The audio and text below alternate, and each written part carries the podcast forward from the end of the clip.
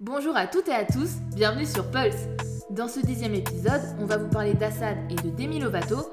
On va aussi débattre autour du nouvel album de Kekra. Et pour finir, Camille vous parle de son artiste coup de cœur. C'est parti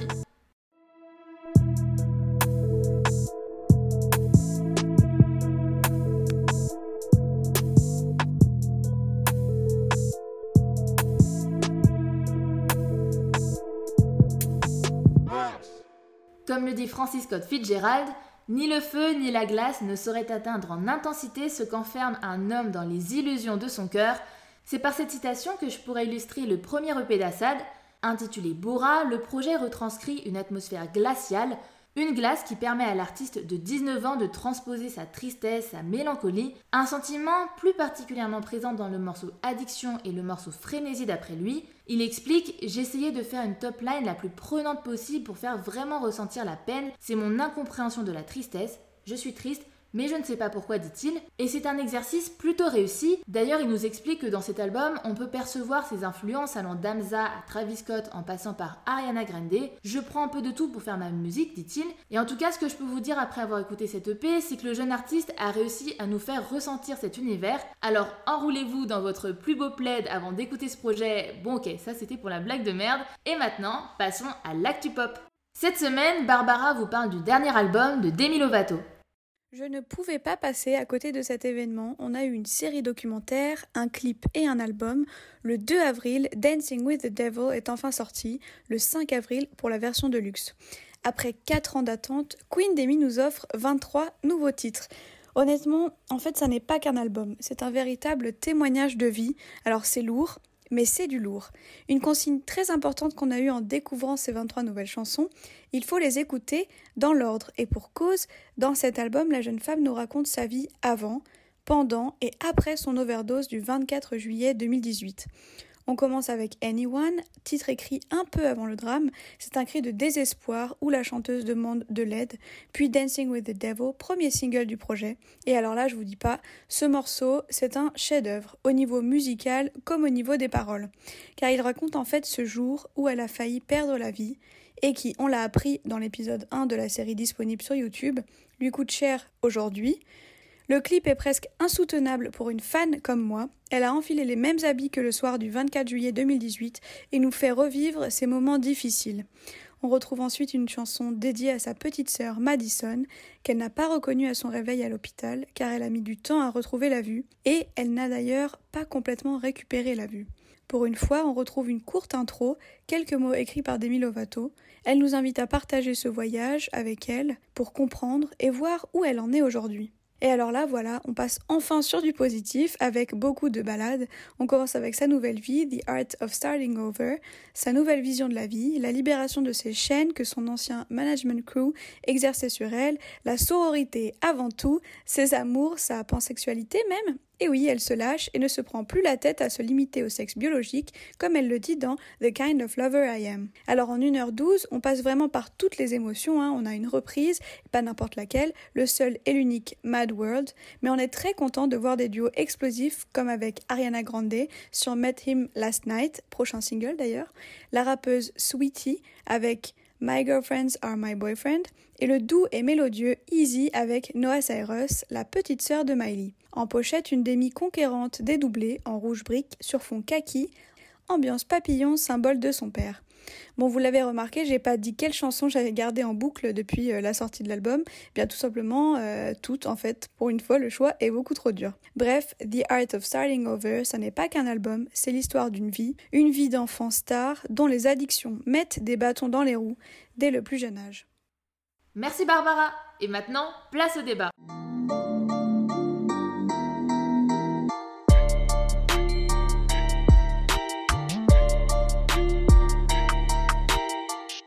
Alors pour cet épisode, on va débattre autour d'un artiste au visage masqué, connu pour être assez solitaire et parfois insolent, j'ai nommé Kekra. Le 2 avril, le rappeur a sorti son nouvel album intitulé Kekra. Et oui, simple et efficace, puisqu'après tout, ce projet montre une facette de sa personnalité. L'album a d'ailleurs rencontré un franc succès, classé dans le top 5 mondial sur Spotify, streamé 1,7 million de fois, et oui c'est précis, sur Spotify France en 24 heures. On peut dire qu'il risque de marquer l'année 2021. Mais alors, que penser de cet album? La fine équipe va en débattre. Salut Camille. Hello. Salut Eladj. Yo. Alors, qui veut commencer? Moi, je veux bien. Donc, euh, bah, j'ai jamais vraiment écouté que Kra vraiment euh, de moi-même comme ça. Par contre, je trouve que déjà, euh, le niveau, au niveau du coup de com, il a vraiment frappé fort. Par exemple, quand il a fait un live sur YouTube sur les toits de la Grande Arche de Paris, enfin, c'est assez dingue quand même. Mais sinon, comme il le dit lui-même dans une interview, il dit que cet album, en fait, ça le représente lui, c'est pour ça qu'il s'appelle que Kra. Et en fait, je trouve que c'est un album qui est il y, y, a beaucoup de musiques qui sont douces et, et, en fait sensibles. Par exemple, Jeune Voyou, Babyphone ou Capri ou Pas d'amis. Mais je trouve que même si c'est un album qui le représente lui, et même s'il a fait des sons un peu sensibles comme Jeune Voyou, Babyphone, Capri et Pas d'amis, je trouve qu'il manque quand même une espèce de fraîcheur et des, des, des un petit peu plus différentes parce que j'ai écouté l'album et j'ai pas vraiment l'impression que ça a vraiment révolutionné le game où je me suis dit tiens ouais il a apporté vraiment un truc de dingue. Donc après bon après c'est un avis super euh, subjectif. Après il y a beaucoup de il y a quelques sons qui sont quand même euh, qui sortent du lot. Par exemple numéro 9 ici sans les miens que j'ai vraiment euh, adoré. Mais euh, sinon, voilà, j'ai pas vraiment d'avis vraiment euh, tranché sur son album. Euh, ouais, je vois ce que tu veux dire. Bah, je partage un peu ton avis. Après, moi, ce que j'aime bien avec Kekra, c'est que c'est un artiste qui, comment dire, qui va pas brosser, comme on dit, le rap game dans le sens du poil. Ça, c'est quelque chose que tu peux entendre dans ses interviews et c'est aussi une chose qui fait que tu peux aimer Kekra ou ne pas aimer parce qu'il a quand même un petit côté insolent. Mais ce qui est bien, c'est qu'en fait, ça, tu mm. le retrouves dans ses sons. Euh, par exemple, dans le son Phénomène, il dit Je suis pas venu pour entendre qu'on m'apprécie. Et euh, c'est déjà quelque chose aussi qu'on pouvait entendre dans euh, son projet précédent, Freebase Volume 4, où en fait, dans l'intro, à un moment donné, il y en a une qui, dit limite, si je me rappelle bien, dit Ouais, ça serait bien d'avoir des gens plus sympas que Kekra. Et, et du coup, c'est même par exemple dans le clip Tout seul, qui est sorti, si je me trompe pas, en 2017 il y avait déjà dans le clip des petites phrases où tu voyais que le mec, euh, il était dans son truc, il, s'en foutait des autres en fait. Mais après, c'est ce qui fait sa personnalité. Tu retrouves ça aussi dans le, le son euh, Saoulé, où il dit Saoulé, mm. Saoulé, pas le temps pour ce milieu plein de boulets. Euh, ça, c'est. voilà, ça c'est aussi une réponse aux gens qui disent voilà que Kra il dénigre le rap, etc. Mais justement, le mec il dit qu'il s'en fout. Mais après, tu vois, dans ses, dans ses interviews, tu vois que c'est pas une personne mauvaise en fait. Tu vois que juste le mec il est il est solitaire. Et moi, par exemple, je parlais avec, euh, avec Biscuit Studio, qui ont taffé avec lui notamment pour la cover euh, de cet album. Et ils m'ont dit, oui, que Kra, il est solitaire, ok, mais dans cet album-là, il a fait. Il a été moins solitaire. Il a travaillé avec. Euh, il a plus travaillé en équipe, et c'est d'ailleurs pour ça que l'album s'appelle Que Kra. Donc, donc voilà, après, moi, il y a un truc qui me saoule à propos de Que Kra. C'est les gens qui disent sur Twitter, ouais, c'est un artiste Twitter. Et ça, ça me saoule, parce que que Kra, même si tu l'aimes pas, tu vois, tu peux pas dire que le mec il bosse pas, tu peux pas dire qu'il survole ses sons. Le mec, il est hyper carré, même dans ses interviews, il écrit même dans ses interviews, il dit voilà que, que qui charbonne. Après, juste, il sait rapidement ce qu'il veut. Euh, un son, par exemple, euh, il peut passer euh, une heure là-dessus. Il y avait d'ailleurs une vidéo dans laquelle il a mis, il devait mettre une heure pour créer un son. Et, mm. et, voilà, donc dire que c'est un, un, artiste Twitter, moi, ça me saoule. Et voilà, c'est franchement, en vrai, c'est un projet quali. Après, c'est vrai que c'est pas un projet marquant où tu vas dire ouais, euh, c'est euh, le meilleur album de 2021, mais c'est quand même un projet euh, assez sympa à écouter où tu sens qu'il a bossé dessus. Et voilà, c'est du que cra, t'aimes ou t'aimes pas, t'aimes ou t'aimes pas sa personnalité, mais ça reste quand même un bon projet. Et là, je peux t'en penses quoi? Bah, personnellement, moi je trouve qu'en fait, si t'es fan de que, en fait, si t'as bien aimé Freebase Volume 4, tu vas, tu vas bien aimer l'album que en fait. En fait, ouais, dans le sens, ouais, ouais, c'est vraiment. Je trouve qu'il a pas pris une grosse prise de risque en fait. Il y a plusieurs morceaux qui ressemblent à d'anciens morceaux de, de qu'il a pu faire avant. Tu vois, il y a, il y a, des, il y a des sons typiques genre euh, qui sont euh, qui sont de que crack quoi. Par exemple, euh, les sons un peu up tempo, etc. Ils ressemblent grave à, à 9 milli, tu vois, qu'il a sorti bien il y a bien longtemps maintenant. Mhm. Donc je trouve sur ça, il en fait, il s'est pas renouvelé. Et donc, en fait, ça bruse pas les, les fans. Donc, si à la base t'aimes beaucoup que Kra, ce projet tu vas l'aimer et tout. Et surtout aussi, je trouve que comme que Kras c'est un mec qui a un peu quand même ramené un peu la, la drill, enfin le grime plutôt euh, dans, dans, la sphère française, je trouve que quand il pose sur de la, sur de la, sur de la drill, vraiment il a, on sent qu'il y a un écart de niveau quoi. Par exemple sur, sur Je les éteins, je trouve qu'il est vraiment smooth sur le, sur le morceau, tu vois, il glisse tout seul. Franchement, il, il a une maîtrise de la, que ce soit drill et grime qui est vraiment au-dessus de plusieurs rappeurs qui font de la drill, etc. Donc je trouve qu'il maîtrise vraiment bien de ouf. Et, euh, et aussi, surtout, je trouve que. Après, il y a juste une. On va dire peut-être. Pas une petite nouveauté, mais qui change un peu par rapport à ses précédents projets, c'est qu'il. Je trouve qu'il accentue de plus en plus dans ses intonations. genre les intonations un peu. Des, des, des sons un peu denso, le. C'est vrai. Jamaïque, etc. Tu vois, il y a beaucoup de. sur ses intonations. Je trouve que le, on va dire un peu le plus de ça, c'est qu'il joue encore, encore un peu plus sur ses intonations. Déjà qu'il est connu pour ça, que Kra de jouer sur les intonations. Dans ses morceaux, souvent on dit Waouh, que Kra on dirait il, fit avec une troisième personne alors que c'est toujours lui. Mais grave, mais il y a des moments, t'écoutes des l'impression ouais. avec plusieurs personnes et tu vérifies, tu vois, c'est écrit que Kra. Ah, J'ai l'impression qu'il y avait une deuxième personne, mais non, c'est que Kra. Ouais, c'est le jeu sur ses intonations. Limite, il est bipolaire sur ses sons parfois, tu vois. Et bah vraiment, c'est le jeu sur ses intonations. Je trouve qu'il a apporté une, une, vibe un peu caribéenne encore plus présente de ouf. Par exemple, Jeune Voyou, c'est vraiment genre c'est possible que ce soit un espèce de mini tube quoi. Ah mais c'est sûr, ça, ça, sera un tube. Hein. Soulé aussi, je pense que ce sera un tube. Et euh, Ouais, il est pas mal. Mais tu vois, mm. et là, tu vois, quand tu dis ouais, que Kra, il a pas fait de grandes prises de risque, bah justement, en fait, tu vois, dans une interview avec Bouscapé, euh, le, mec, il interviewe, il lui dit Mais que Kra, on a l'impression que tu peux faire plus et que tu pourrais encore plus travailler tes sons. Et que Kra, il avait dit Bah ouais, mais pour moi, un son, je le ressens comme ça, je l'écris comme ça, après, je passe au suivant. Genre, euh, dans le sens où, en fait, le mec, tu vois, ça fait un peu partie de son identité, dans le sens où il dit ouais dans le rap je suis arrivé par accident, il est là pour faire son kiff, mais il cherche pas, euh, il cherche pas, comment dire, à vraiment se casser la tête sur un son, tu vois, il fait ça, suivant en fait, ça marche, ça marche pas. Bon après vaut mieux que ça marche, tu vois pour lui, mais tu vois, c'est sa personnalité aussi. Non mais comme il l'a dit de toute façon, il a dit. Euh, il aime pas trop tout ce qui est célébrité, rap, etc. Même dans, sa dernière interview sur Deezer, là, il a parlé de. Il aime pas trop comment euh, certains fans ils sont fanatiques, etc. Tu vois.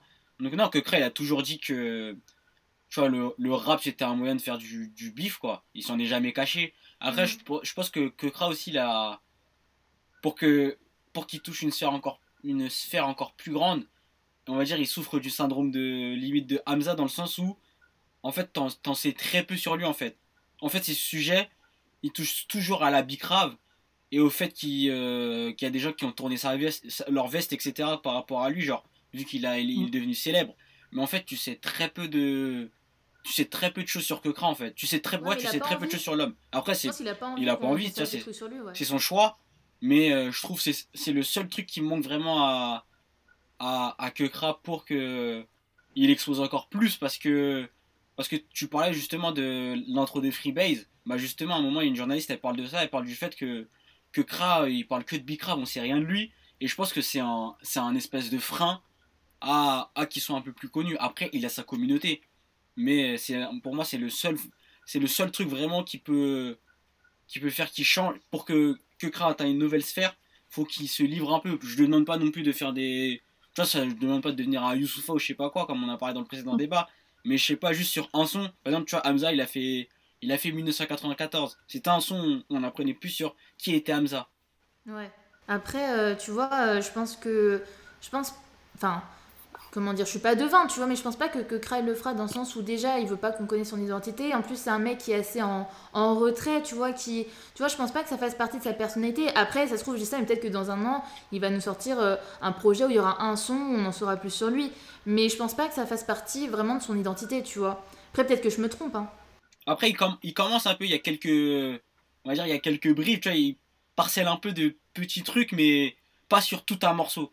Après, tu sais quand même des trucs sur lui, hein tout ce qui est autour de, la défense, de son enfance, de comment il voyait, euh, il voyait ses beaux quartiers. Il y a quand même des petits trucs que tu sais sur lui. Après, oui, c'est pas assez, mais il se livre quand même un peu parfois.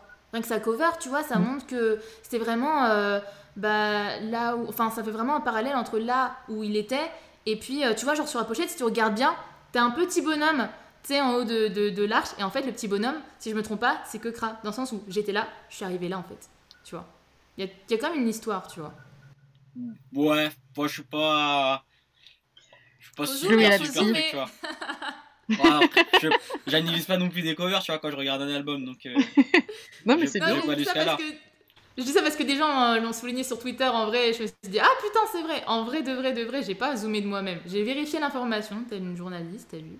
Ouais, du coup, euh, Camille, t'as as un mot à ajouter à propos de Kekra? Je rejoins Elage, en fait, je pense que il a besoin de, d'être plus sensible pour qu'il s'attire des fans euh, qui, qui le connaissent pas en fait, je pense, enfin qui l'écoutent pas. Et je pense que ces fans, bah, là les fans, les fans pardon, qu'il a maintenant, ils vont, enfin ils vont pas bouger, ils vont toujours l'adorer. Mais il pourrait avoir plus de fans si euh, s'il était un petit peu plus sensible. Et j'ai l'impression qu'il commence à l'être parce qu'il a fait quand même euh, sur cet album quatre sons qui sont plus plus doux et un peu plus comment dire un peu plus sensible, oui. Introspectif plutôt, je dirais. Oui, introspectif. Plus sensible. Oui, voilà. Oui, voilà, c'est ça. Oui, je disais sensible, mais oui, un peu plus introspectif. Et je me dis, s'il commence déjà à faire ça, je pense que le prochain album le sera un peu plus, et ce sera un peu comme ça crescendo, je pense. enfin, j'espère en tout cas. je vois ce que tu veux dire, mais après, il y en a toujours qui vont dire ah, que Cry s'éloigne de qui il était. Ouais, c'est sûr. En plus dans le bah sentimental. T'as toujours des mm. gens qui seront contents, d'autres qui seront pas contents, mais après, c'est vrai que. Mais d'un côté, lui, il s'en fiche, tu vois, donc ça se trouve, il serait capable de faire un album complètement euh, sensible, enfin introspectif, comme dit Eladj. Bah ouais, mais tu vois ce que tu me dis là, genre par exemple, là avant le débat, j'étais en train de réécouter euh, VRL. Et euh, il y a des trucs où j'avais l'impression que c'est exactement pareil que, que, dans son album Que Kra. Il y a des trucs où c'est. T'as l'impression de réécouter la même chose, mais de manière différente. Après, mm. c'est pour ça que je me dis, s'il ressort un autre album, comment elle va pouvoir nous vendre la chose pour pas se répéter encore en fait? C'est surtout ça en vrai. fait. Mm. Bah justement, je pense que c'est son trois. Je pense que justement c'est son prochain album qui va être vraiment décisif parce que là, comme il a fait des albums un peu, un peu pareils, il pourra pas refaire un troisième pareil. Enfin, je pense en tout cas. Parce et euh, je pense que là... en vrai. Enfin, que Kra était déjà connu, mais là vraiment. Euh, ouais, c'est vrai. Si tu kiffes que Kra, que Kra, pardon, à la base, cet album, tu vas, tu vas kiffer parce que, tu vois, il c'est un peu, c'est du que Kra pur jus, quoi.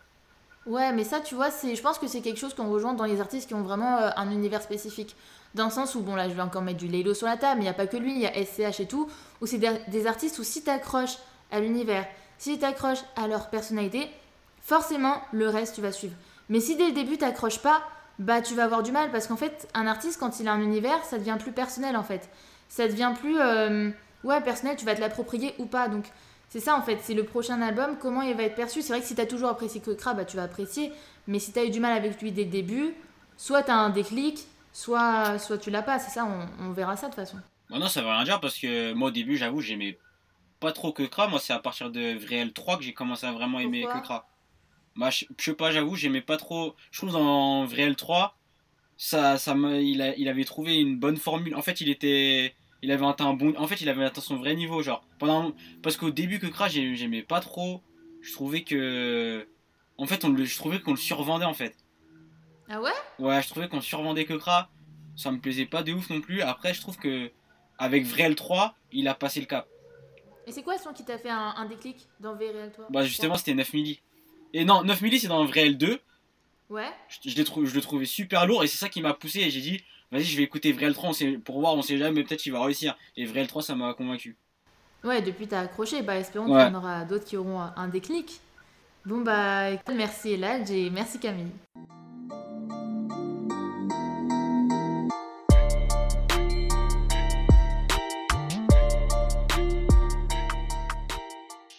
On termine avec la chronique coup de cœur. Camille va vous parler de Made in Paris. Aujourd'hui, je vous présente un de mes coups de cœur, le rappeur Made in Paris.